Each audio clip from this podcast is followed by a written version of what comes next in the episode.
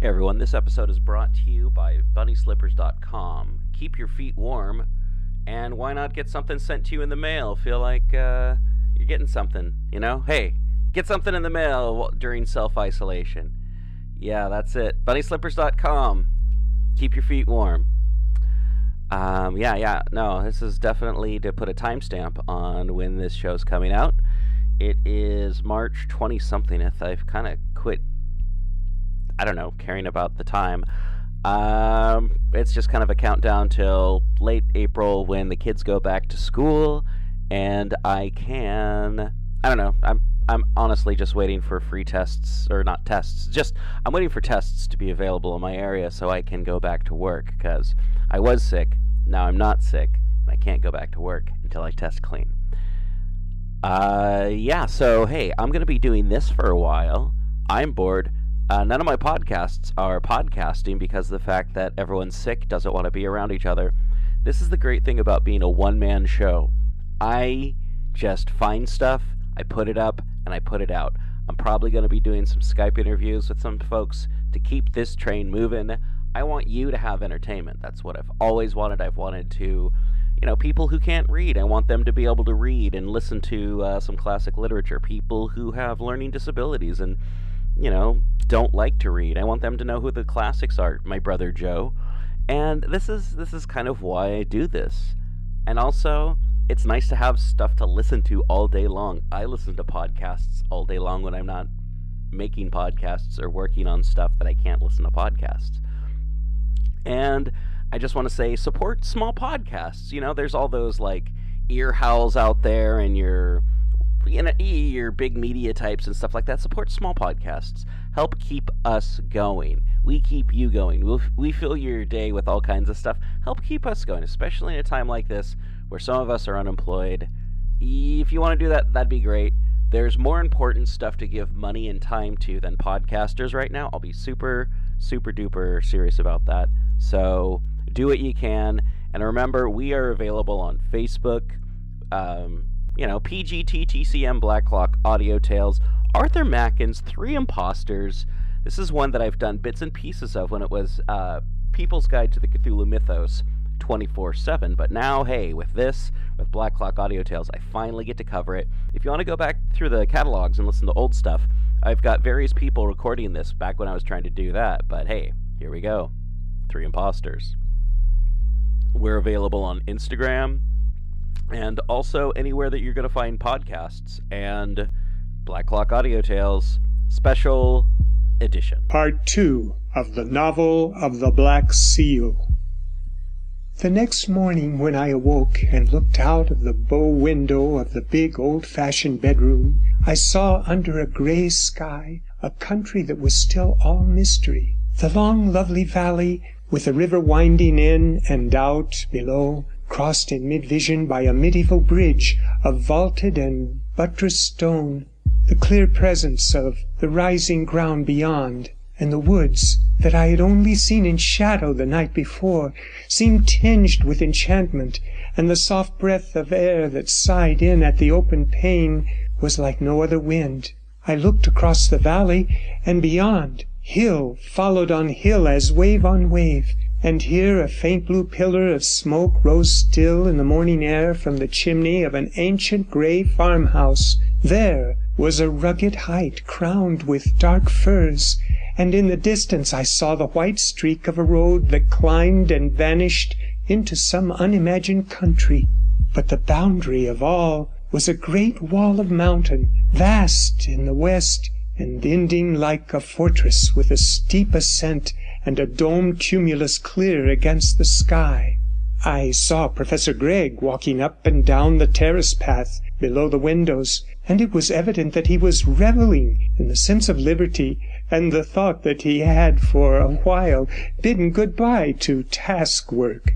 When I joined him there was exultation in his voice as he pointed out the sweep of valley and the river that wound beneath the lovely hills.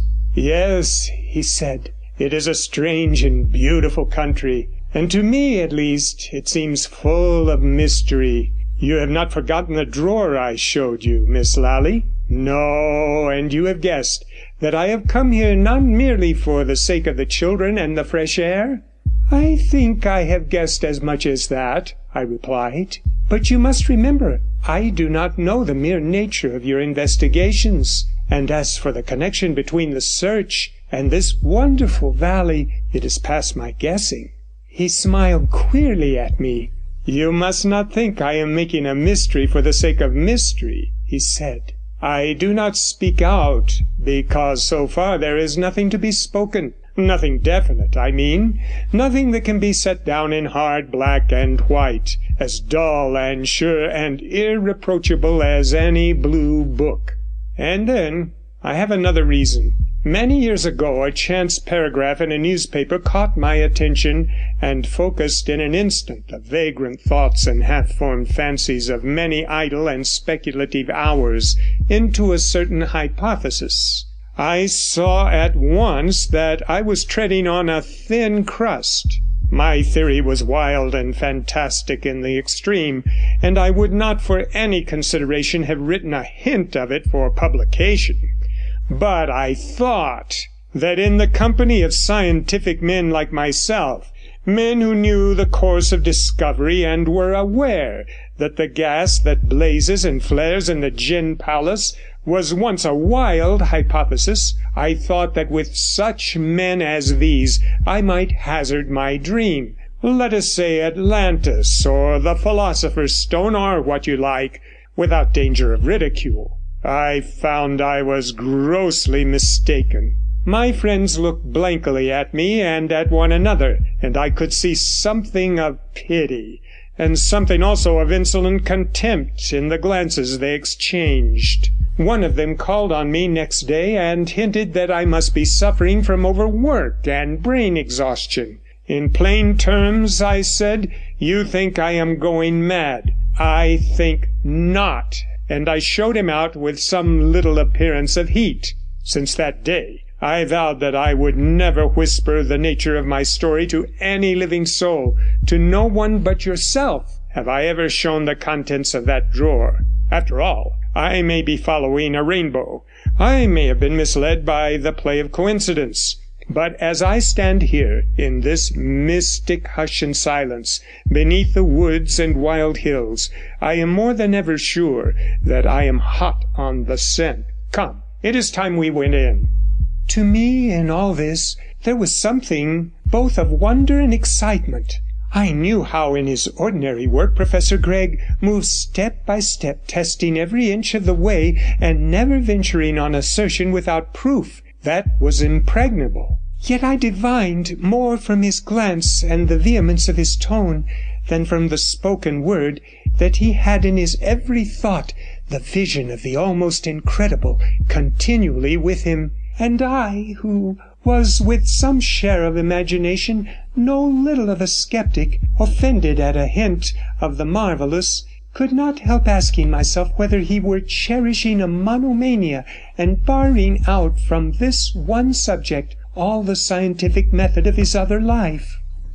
Yet with this image of mystery haunting my thoughts, I surrendered wholly to the charm of the country. Above the faded house on the hillside began the great forest, a long dark line seen from the opposing hills, stretching above the river for many a mile from north to south, and yielding in the north to even wilder country, barren and savage hills, and ragged common land, a territory all strange and unvisited, and more unknown to Englishmen than the very heart of Africa. The space of a couple of steep fields alone separated the house from the woods and the children were delighted to follow me up the long alleys of undergrowth beneath smooth pleached walls of shining beech to the highest point in the wood, whence one looked on one side across the river and the rise and fall of the country to the great western mountain wall, and on the other over the surge and dip of the myriad trees of the forest, over level meadows and the shining yellow sea to the faint coast beyond. I used to sit at this point on the warm sunlit turf which marked the track of the Roman road, while the two children raced about hunting for the whinberries that grew here and there on the banks. Here beneath the deep blue sky, and the great clouds rolling like olden galleons with sails full bellied from the sea to the hills, as I listened to the whispered charm of the great and ancient wood, I lived solely for delight, and only remembered strange things when we would return to the house and find Professor Gregg either shut up in the little room he had made his study, or else pacing the terrace with the look, patient and enthusiastic, of the determined seeker. One morning, some eight or nine days after our arrival, I looked out of my window and saw the whole landscape transmuted before me. The clouds had dipped low and hidden the mountain in the west. The southern wind was driving the rain in shifting pillars up the valley, and the little brooklet that burst the hill below the house now raged, a red torrent, down the river. We were perforce obliged to keep snug within doors, and when I had attended to my pupils, I sat down in the morning room, where the ruins of a library still encumbered an old fashioned bookcase. I had inspected the shelves once or twice, but their contents had failed to attract me. Volumes of eighteenth century sermons, an old book on farriery, a collection of poems by persons of quality, Prideaux's Connection, and an odd volume of Pope were the boundaries of the library, and there seemed little doubt that everything of interest or value had been removed. Now, however, in desperation, I began to re examine the musty sheepskin and calf bindings, and found, much to my delight, a fine old quarto printed by the Stephani, containing three books of Pomponius Mela, De Situ Orbis, and other of the ancient geographers. I knew enough of Latin to steer my way through an ordinary sentence, and I soon became absorbed by the odd mixture of fact and fancy, light shining on a little of the space of the world, and beyond, mist and shadow and awful forms. Glancing over the clear printed pages, my attention was caught by the heading of a chapter in Solinus, and I read the words Mira de intimis gentibus Libiae de lapide hexe contalito the wonders of the people that inhabit the inner parts of Libya, and the stone called Sixty Stone. The odd title attracted me, and I read on. Gens ista avia er secreta habitat, in montibus horrendis feta mysteria celebrat, de omnibus nihil aliud ili preferunt quam ficuram ab humano ritu porsus exulant oderunt teum lucis stridunt potius quam locuuntur vox absona nec sine horrore auditur lapide quodam gloriantur quem exe contaliton vocant dicunt enim unc lapidem sexaginta nota sostendere, cuius lapidis nomen secretum ineffalibe collunt quod ixaxar. This folk, I translated to myself, dwells in remote and secret places, and celebrates foul mysteries on savage hills. Nothing have they in common with men, save the face, and the customs of humanity are wholly strange to them, and they hate the sun. They hiss rather than speak, their voices are harsh, and not to be heard without fear. They boast of a certain stone which they call Sixty Stone, for they say that it displays sixty characters, and this stone has a secret unspeakable name, which is Ixaxar. I laughed at the queer inconsequence of all this, and thought it fit for Sinbad the Sailor or other of the supplementary nights. When I saw Professor Gregg in the course of the day, I told him of my find in the bookcase, and the fantastic rubbish I had been reading. To my surprise, he looked up at me with an expression of great interest. 'This is really very curious,' he said. 'I have never thought it worth while to look into the old geographers, and I dare say I have missed a good deal. Ah, that is the passage, is it? It seems a shame to rob you of your entertainment, but I really think I must carry off the book.' The next day the professor called me to come to the study. I found him sitting at a table in the full light of the window, scrutinizing something very attentively with a magnifying glass. 'Ah, Miss Lally,' he began, 'I want to use your eyes. This glass is pretty good, but not like my old one that I left in town. Would you mind examining the thing yourself, and telling me how many characters are cut on it?' He handed me the object in his hand. I saw that it was the black seal he had shown me in London, and my heart began to beat with the thought that I was presently to know something. I took the seal, and holding it up to the light, checked off the grotesque dagger shaped characters one by one. 'I make sixty two,' I said at last. 'Sixty two? Nonsense! It's impossible. Ah, I see what you have done. You have counted that and that.' And he pointed to two marks which I had certainly taken for letters with the rest. 'Yes, yes, yes,' Professor Gregg went on, 'but those are obvious scratches, done accidentally. I saw that at once. Yes, then that's quite right. Thank you very much, Miss Lally.' I was going away rather disappointed at my having been called in merely to count a number of marks on the black seal, when suddenly there flashed into my mind what I had read in the morning. 'But, Professor Gregg,' I cried breathless, 'the seal, the seal! Why, it is the stone hexacontalitos that Solinus writes of. It is Ixaxar.' 'Yes,' he said, 'I suppose it is. Oh, or it may be a mere coincidence. It never does to be too sure, you know, in these matters. Coincidence killed the professor.'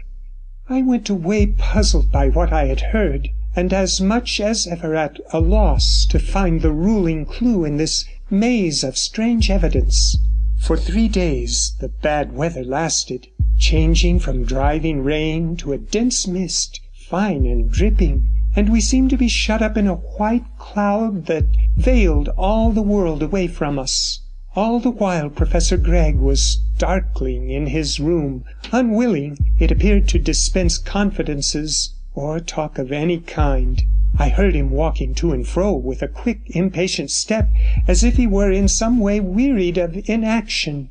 The fourth morning was fine, and at breakfast the professor said briskly 'We want some extra help about the house a boy of fifteen or sixteen, you know. There are a lot of little odd jobs that take up the maid's time, which a boy could do much better.' 'The girls have not complained to me in any way,' I replied. Indeed, Anne said there was much less work than in London, owing to there being so little dust. 'Ah, yes, they are very good girls, but I think we shall do much better with a boy. In fact, that is what has been bothering me for the last two days.' 'Bothering you?' I said in astonishment, for as a matter of fact the professor never took the slightest interest in the affairs of the house. 'Yes,' he said, 'the weather, you know. I really couldn't go out in that Scotch mist. I don't know the country very well, and I should have lost my way.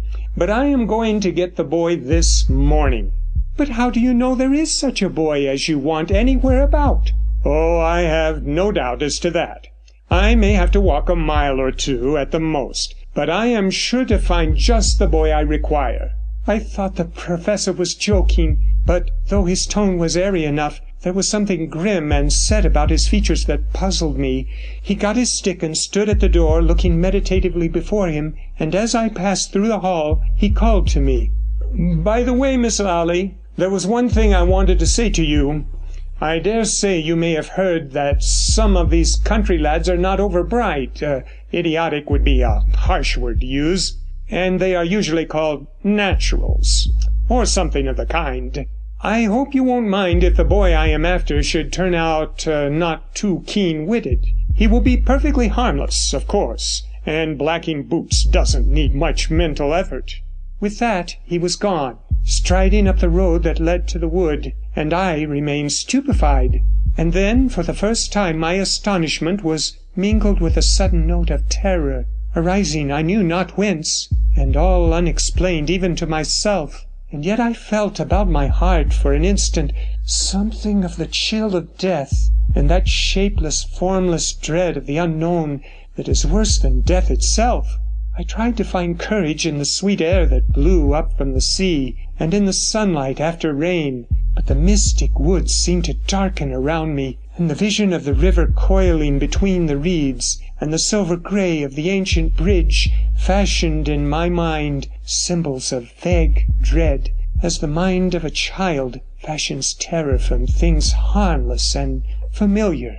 Two hours later Professor Gregg returned. I met him as he came down the road, and asked quietly if he had been able to find a boy. 'Oh yes,' he answered, 'I found one easily enough. His name is Jervase Cradock, and I expect he will make himself very useful. His father has been dead for many years, and the mother, whom I saw, seemed very glad at the prospect of a few shillings extra coming in on Saturday nights. As I expected, he is not too sharp, has fits at times, the mother said, but as he will not be trusted with the china, that doesn't much matter, does it? And he is not in any way dangerous, you know, merely a little weak. When is he coming? Tomorrow morning at eight o'clock. Anne will show him what he has to do, and how to do it. At first he will go home every night, but perhaps it may ultimately turn out more convenient for him to sleep here, and only go home for Sundays.' I found nothing to say to all this. Professor Gregg spoke in a quiet tone of matter of fact, as indeed was warranted by the circumstance, and yet I could not quell my sensation of astonishment at the whole affair. I knew that in reality no assistance was wanted in the housework and the professor's prediction that the boy he was to engage might prove a little simple, followed by so exact a fulfilment, struck me as bizarre in the extreme. The next morning I heard from the housemaid that the boy Cradock had come at eight, and that she had been trying to make him useful. 'He doesn't seem quite all there, I don't think, miss,' was her comment, and later in the day I saw him helping the old man who worked in the garden. He was a youth of about fourteen, with black hair and black eyes, and an olive skin, and I saw at once from the curious vacancy of his expression that he was mentally weak. He touched his forehead awkwardly as I went by, and I heard him answering the gardener in a queer, harsh voice that caught my attention. It gave me the impression of someone speaking deep below under the earth and there was a strange sibilance like the hissing of the phonograph as the pointer travels over the cylinder. I heard that he seemed anxious to do what he could, and was quite docile and obedient, and Morgan the gardener, who knew his mother, assured me he was perfectly harmless. He's always a bit queer, he said, and no wonder, after what his mother went through before he was born. I did know his father, Thomas Cradock, well, and a very fine workman he was too indeed. He got something wrong with his lungs owing to working in the wet woods, and never got over it, and went off quite sudden like, and they do say as how Mrs. Cradock was quite off her head. Anyhow, she was found by Mr. Hillier Ty Koch all crouched up on the grey hills over there, crying and weeping like a lost soul, and Jervase he was born about eight months afterwards, and as I was saying, he was a bit queer always, and they do say when he could scarcely walk he would frighten the other children into fits with noises he would make. A word in the story had stirred up some remembrance within me, and, vaguely curious, I asked the old man where the grey hills were. 'Up there,' he said, with the same gesture he had used before. 'You go past the Fox and Hounds and through the forest by the old ruins. It's a good five miles from here, and strange sort of a place. The poorest soil between this and Monmouth, they do say, and though it's good feed for sheep. Yes, it was a sad thing for poor Mrs. Cradock. End of Part Two of Novel of the Black Seal. Part Three of Novel of the Black Seal. The old man returned to his work, and I strolled on down the path between the espaliers, gnarled and gouty with age, thinking of the story I had heard, and groping for the point in it that had some key to my memory. In an instant it came before me. I had seen the phrase Grey Hills on the slip of yellow paper that Professor Gregg had taken from the drawer in his cabinet. Again I was seized with pangs of mingled curiosity and fear. I remembered the strange characters copied from the limestone rock, and then again their identity with the inscription of the age old seal and the fantastic fables of the Latin geographer. I saw beyond doubt that, unless coincidence had set all the scene and disposed all these bizarre events with curious art, I was to be a spectator of things far removed from the usual and customary traffic and jostle of life. Professor Gregg I noted day by day. He was hot on his trail, growing lean with eagerness, and in the evenings, when the sun was swimming on the verge of the mountain, he would pace the terrace to and fro, with his eyes on the ground, while the mist grew white in the valley, and the stillness of the evening brought far voices near, and the blue smoke rose a straight column from the diamond shaped chimney of the grey farmhouse, just as I had seen it on the first morning. I have told you I was of sceptical habit, but though I understood little or nothing, I began to dread, vainly proposing to myself the iterated dogmas of science that all life is material, and that in the system of things there is no undiscovered land, even beyond the remotest stars, where the supernatural can find a footing.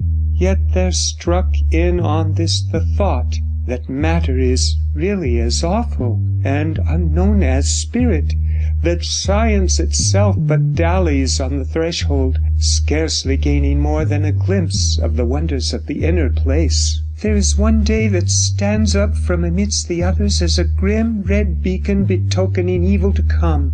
I was sitting on a bench in the garden, watching the boy Cradock weeding when I was suddenly alarmed by a harsh and choking sound, like the cry of a wild beast in anguish, and I was unspeakably shocked to see the unfortunate lad standing in full view before me, his whole body quivering and shaking at short intervals, as though shocks of electricity were passing through him, his teeth grinding, foam gathering on his lips, and his face all swollen and blackened to a hideous mask of humanity.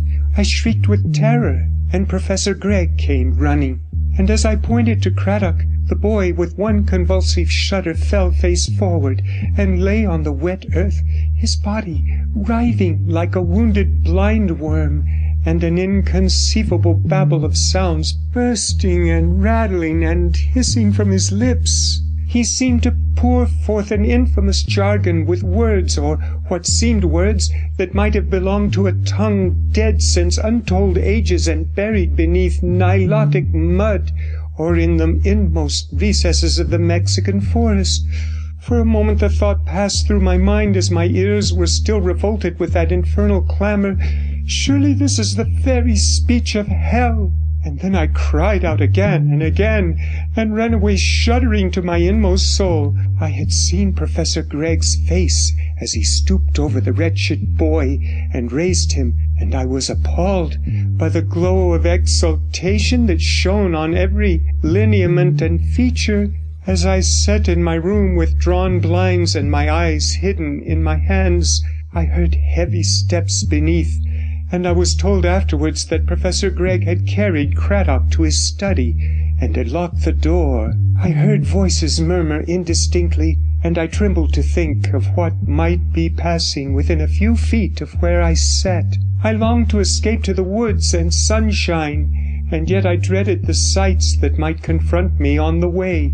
And at last, as I held the handle of the door nervously, I heard Professor Gregg's voice calling to me with a cheerful ring. It's all right now, Miss Lally,' he said. 'The poor fellow has got over it, and I have been arranging for him to sleep here after tomorrow. Perhaps I may be able to do something for him.' 'Yes,' he said later, 'it was a very painful sight, and I don't wonder you were alarmed. We may hope that good food will build him up a little, but I am afraid he will never be really cured,' and he affected the dismal and conventional air with which one speaks of hopeless illness, and yet beneath it I detected the delight that leapt up rampant within him, and fought and struggled to find utterance. It was as if one glanced down on the even surface of the sea, clear and immobile, and saw beneath raging depths and a storm of contending billows. It was indeed to me a torturing and offensive problem that this man, who had so bounteously rescued me from the sharpness of death, and showed himself in all the relations of life full of benevolence and pity and kindly forethought, should so manifestly be for once on the side of the demons, and take a ghastly pleasure in the torments of an afflicted fellow creature. Apart I struggled with the horned difficulty, and strove to find the solution, but without the hint of a clue, beset by mystery and contradiction. I saw nothing that might help me, and began to wonder whether, after all, I had not escaped from the white mist of the suburb at too dear a rate. I hinted something of my mm. thought to the professor. I said enough to let him know mm. that I was in the most acute perplexity but the moment after regretted what I had done, when I saw his face contort with a spasm of pain. 'My dear Miss Lally,' he said, 'you surely do not wish to leave us? No, no, you would not do it. You do not know how I rely on you, how confidently I go forward, assured that you are here to watch over my children. You, Miss Lally, are my rear guard, for let me tell you the business in which I am engaged is not wholly devoid of peril. You have not forgotten what I said the first morning here. My lips are shut by an old and firm resolve till they can open to utter no ingenious hypothesis or vague surmise, but irrefragable fact, as certain as a demonstration in mathematics. Think it over, Miss Lally. Not for a moment would I endeavour to keep you here against your own instincts, and yet I tell you frankly that I am persuaded it is here, here, amidst the woods, that your duty lies.' I was touched by the eloquence of his tone, and by the remembrance that the man, after all, had been my salvation, and I gave him my hand on a promise to serve him loyally and without question. A few days later the rector of our church, a little church grey and severe and quaint, that hovered on the very banks of the river, and watched the tides swim and return, came to see us, and Professor Gregg easily persuaded him to stay and share our dinner. Mr. Meyrick was a member of an antique family of squires, whose old manor house stood amongst the hills some seven miles away, and thus rooted in the soil, the rector was a living store of all the old fading customs and lore of the country. His manner genial, with a deal of retired oddity, won on Professor Gregg, and towards the cheese, when a curious Burgundy had begun its incantations, the two men glowed like the wine, and talked of philology with the enthusiasm of a burgess over the peerage the parson was expounding the pronunciation of the Welsh double L, and producing sounds like the gurgle of his native brooks, when Professor Gregg struck in. 'By the way,' he said, 'that was a very odd word I met with the other day. You know my boy, poor Gervase Cradock? Well, he has got the bad habit of talking to himself, and the day before yesterday I was walking in the garden here and heard him. He was evidently quite unconscious of my presence. A lot of what he said I couldn't make out, but one word struck me distinctly. It was such an odd sound, half sibilant, half guttural, and as quaint as those double L's you have been demonstrating. I do not know whether I can give you an idea of the sound. Ishakshar is perhaps as near as I can get, but the K ought to be a Greek Chi, or a Spanish Jota. Now what does it mean in Welsh?' 'In Welsh?' said the parson. 'There is no such word in Welsh, nor any word remotely resembling it. I know the book Welsh, as they call it, and the colloquial dialects as well as any man, but there's no word like that from Anglesey to Usk. Besides, none of the Cradocks speak a word of Welsh. It's dying out here.' 'Really? You interest me extremely, Mr. Meyrick. I confess the word didn't strike me as having a Welsh ring, but I thought it might be some local corruption. No, I never heard such a word or anything like it. Indeed, he added, smiling whimsically, if it belongs to any language, I should say it must be that of the fairies, the Tylwyth Teg, as we call them. The talk went on to the discovery of a Roman villa in the neighbourhood, and soon after I left the room and sat down apart to wonder at the drawing together of such strange clues of evidence. As the professor had spoken of the curious word, I had caught the glint in his eye upon me, and though the pronunciation he gave was grotesque in the extreme, I recognized the name of the stone of sixty characters mentioned by Solinus, the black seal shut up in some secret drawer of the study, stamped forever by a vanished race with signs that no man could read, signs that might for all I knew be the veils of awful things done long ago and forgotten before the hills were moulded into form. When the next morning I came down, I found Professor Gregg pacing the terrace in his eternal walk. "Look at that bridge," he said, when he saw me. "Observe the quaint and Gothic design, the angles between the arches, and the silvery grey of the stone in the awe of the morning light. I confess it seems to me symbolic. It should illustrate a mystical allegory of the passage from one world to another. "Professor Gregg," I said quietly, "it is time that I knew something of what has happened, and of what is to happen." For the moment he put me off, but I returned again with the same question in the evening, and then Professor Gregg flamed with excitement. "Don't you understand yet?" he cried. But I have told you a good deal, yes, and shown you a good deal. You have heard pretty nearly all that I have heard, and seen what I have seen, or at least and his voice chilled as he spoke, enough to make a good deal clear as noonday. The hmm. servants told you, I have no doubt, that the wretched boy Cradock had another seizure the night before last. He awoke me with cries in that voice you heard in the garden, and I went to him, and God forbid you should see what I saw that night.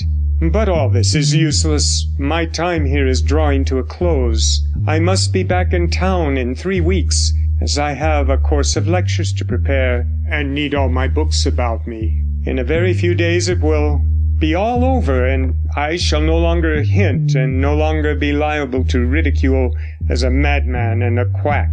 No, I shall speak plainly, and I shall be heard with such emotions as perhaps no other man has ever drawn from the breasts of his fellows.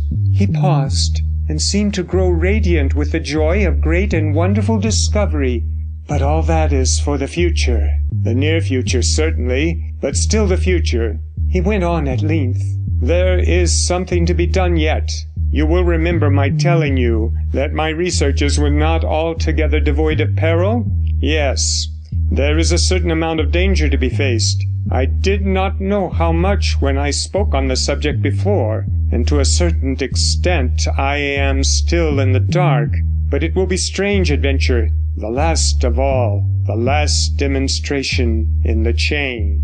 He was walking up and down the room as he spoke, and I could hear in his voice the contending tones of exultation and despondence, or perhaps I should say awe the awe of a man who goes forth on unknown waters, and I thought of his allusions to Columbus on the night he had laid his book before me. The evening was a little chilly, and a fire of logs had been lighted in the study where we were.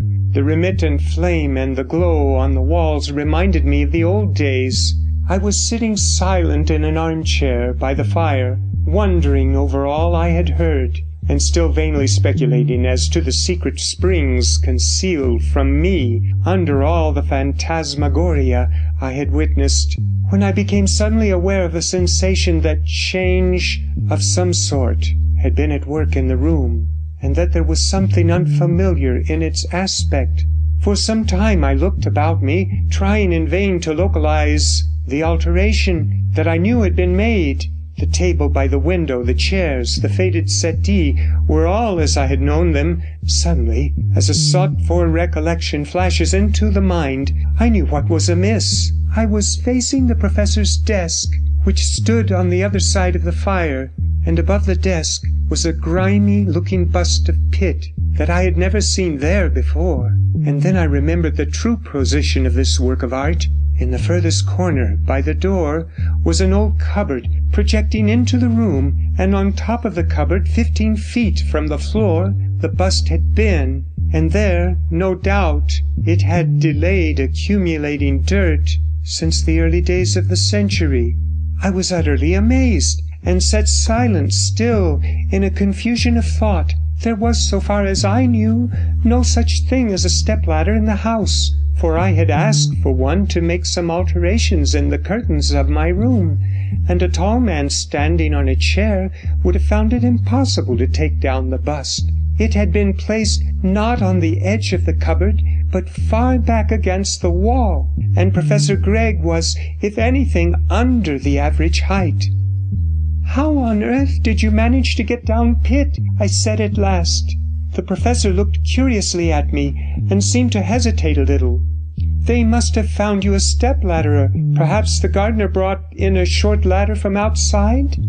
'No, I had no ladder of any kind. Uh, now, Miss Lally,' he went on with an awkward simulation of jest, 'there is a little puzzle for you, a problem in the manner of the inimitable Holmes. There are the facts, plain and patent. Summon your acuteness to the solution of the puzzle. For heaven's sake,' he cried with a breaking voice, 'say no more about it. I tell you I never touched the thing.' And he went out of the room with horror manifest on his face, and his hand shook and jarred the door behind him. I looked round the room in vague surprise, not at all realizing what had happened, making vain and idle surmises by way of explanation, and wondering at the stirring of black waters by an idle word and the trivial change of an ornament. This is some petty business, some whim on which I have jarred, I reflected. The professor is perhaps scrupulous and superstitious over trifles, and my question may have outraged unacknowledged fears, as though one killed a spider or spilled the salt before the very eyes of a practical Scotchwoman. I was immersed in these fond suspicions, and began to plume myself a little on my immunity from such empty fears, when the truth fell heavily as lead upon my heart, and I recognized with cold terror that some awful influence had been at work. The bust was simply inaccessible. Without a ladder no one could have touched it. I went out to the kitchen, and spoke as quietly as I could to the housemaid. 'Who moved that bust from the top of the cupboard, Anne?' I said to her, "Professor Gregg says he has not touched it. Did you find an old step ladder in one of the outhouses?' The girl looked at me blankly. "I never touched it,' she said. "I found it where it is now the other morning when I dusted the room. I remember now, it was Wednesday morning, because it was the morning after Cradock was taken bad in the night. My room is next to his, you know, miss.' The girl went on piteously, and it was awful to hear how he cried and called out names that I couldn't understand. It made me feel all afraid. And then master came, and I heard him speak, and he took down Cradock to the study and gave him something.' 'And you found that bust moved the next morning?' 'Yes, miss. There was a queer sort of smell in the study when I came down and opened the windows, a bad smell it was, and I wondered what it could be. Do you know, miss, I went a long time ago to the Zoo in London with my cousin Thomas Barker, one afternoon that I had off, when I was at Mrs Prince's in Stanhope Gate, and we went into the snake house to see the snakes, and it was just the same sort of smell, very sick it made me feel, I remember, and I got Barker to take me out, and it was just the same kind of smell in the study as I was saying, and I was wondering what it could be from.' when I see that bust with Pitt cut in it, standing on the master's desk, and I thought to myself, now who has done that? And how have they done it?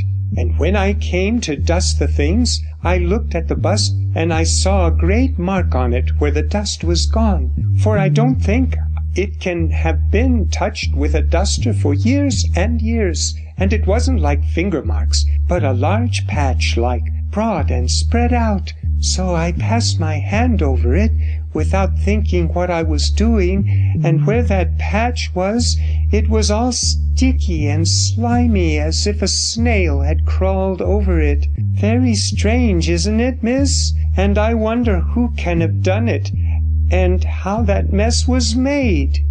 End of part three of the novel of the Black Seal. Part 4 of Novel of the Black Seal. The well meant gabble of the servant touched me to the quick.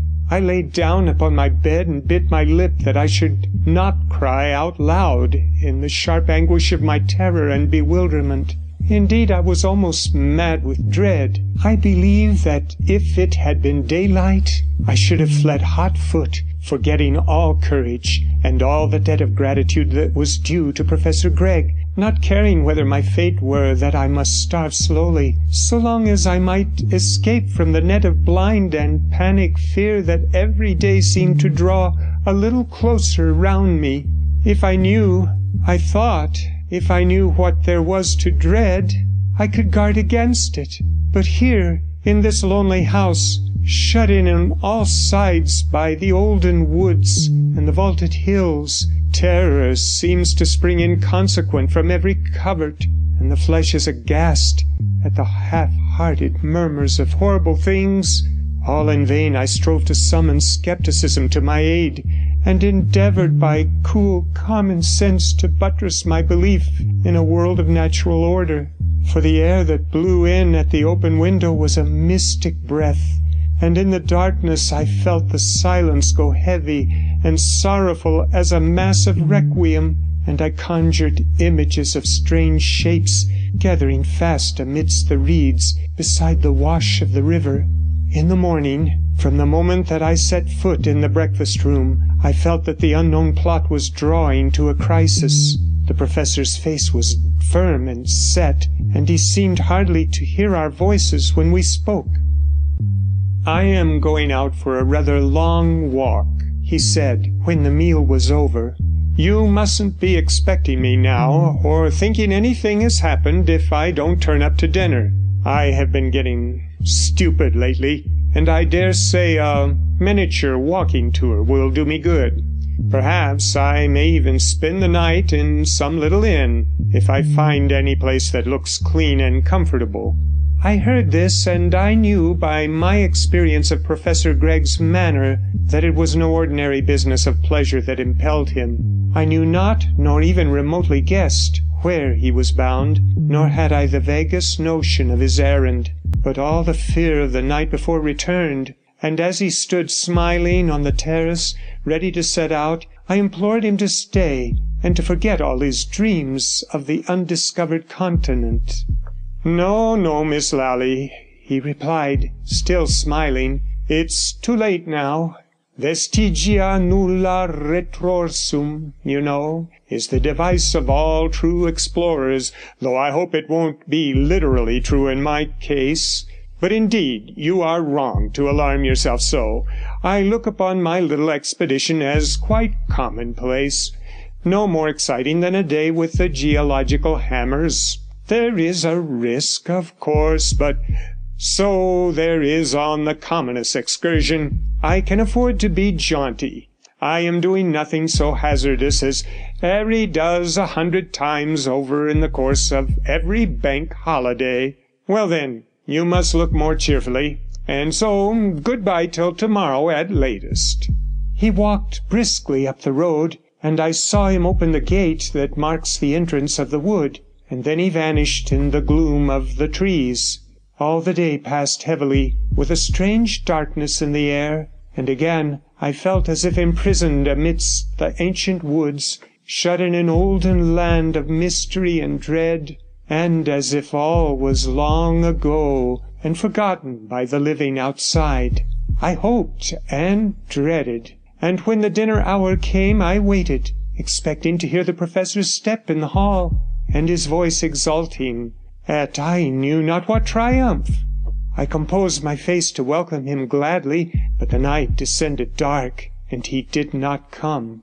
In the morning, when the maid knocked at my door, I called out to her, and asked if her master had returned, and when she replied that his bedroom door stood open and empty, I felt the cold clasp of despair.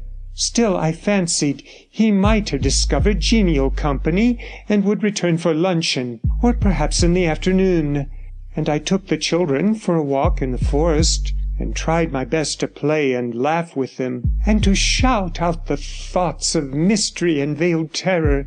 Hour after hour I waited, and my thoughts grew darker. Again the night came, and found me watching, and at last, as I was making much ado to finish my dinner, I heard steps outside, and the sound of a man's voice. The maid came in and looked oddly at me, Please, miss, she began, Mr. Morgan, the gardener, wants to speak to you for a minute, if you didn't mind. Show him in, please, I answered, and set my lips tight. The old man came slowly into the room, and the servant shut the door behind him. Sit down, Mr. Morgan, I said. What is it that you want to say to me? Well, miss, Mr. Gregg, he gave me something for you yesterday morning, just before he went off and he told me particular not to hand it up before eight o'clock this evening exactly, if so be he wasn't back again home before, and he should come home before I was just to return it to him in his own hands. So you see, as Mr. Gregg isn't here yet, I suppose I'd better give you the parcel directly. He pulled out something from his pocket and gave it to me, half rising. I took it silently, and seeing that Morgan seemed doubtful as to what he was to do next, I thanked him and bade him good night, and he went out. I was left alone in the room with a parcel in my hand, a paper parcel, neatly sealed and directed to me, with the instructions Morgan had quoted, all written in the professor's large, loose hand. I broke the seals with a choking at my heart and found an envelope inside, addressed also, but open, and I took the letter out. My dear Miss Lally, it began, to quote the old logic manual, the case of your reading this note is a case of my having made a blunder of some sort. And I am afraid a blunder that turns these lines into a farewell. It is practically certain that neither you nor anyone else will ever see me again. I have made my will with provision for this eventuality, and I hope you will consent to accept the small remembrance addressed to you, and my sincere thanks for the way in which you joined your fortunes to mine. The fate which has come upon me is desperate and terrible beyond the remotest dreams of man, but this fate you have a right to know, if you please. If you look in the left-hand drawer of my dressing table, you will find the key of the escritoire properly labelled. In the well of the escritoire is a large envelope sealed and addressed to your name. I advise you to throw it forthwith into the fire. You will sleep better of nights if you do so. But if you must know the history of what has happened, it is all written down for you to read.' The signature was firmly written below, and again I turned the page and read out the words, one by one, aghast and white to the lips, my hands cold as ice, and sickness choking me. The dead silence of the room, and the thought of the dark woods and hills closing me in on every side oppressed me helpless and without capacity, and not knowing where to turn for counsel. At last I resolved that, though knowledge should haunt my whole life and all the days to come, I must know the meaning of the strange terrors that had so long tormented me, rising grey, dim, and awful, like the shadows in the wood at dusk. I carefully carried out Professor Gregg's directions, and not without reluctance broke the seal of the envelope, and spread out his manuscript before me. That manuscript I always carry with me, and I see that I cannot deny your unspoken request to read it. This, then, was what I read that night, sitting at the desk with a shaded lamp beside me. The young lady who called herself Miss Lally then proceeded to recite. The statement of William Gregg, F.R.S., etc. It is many years since the first glimmer of the theory which is now almost, if not quite, reduced to fact, dawned on my mind.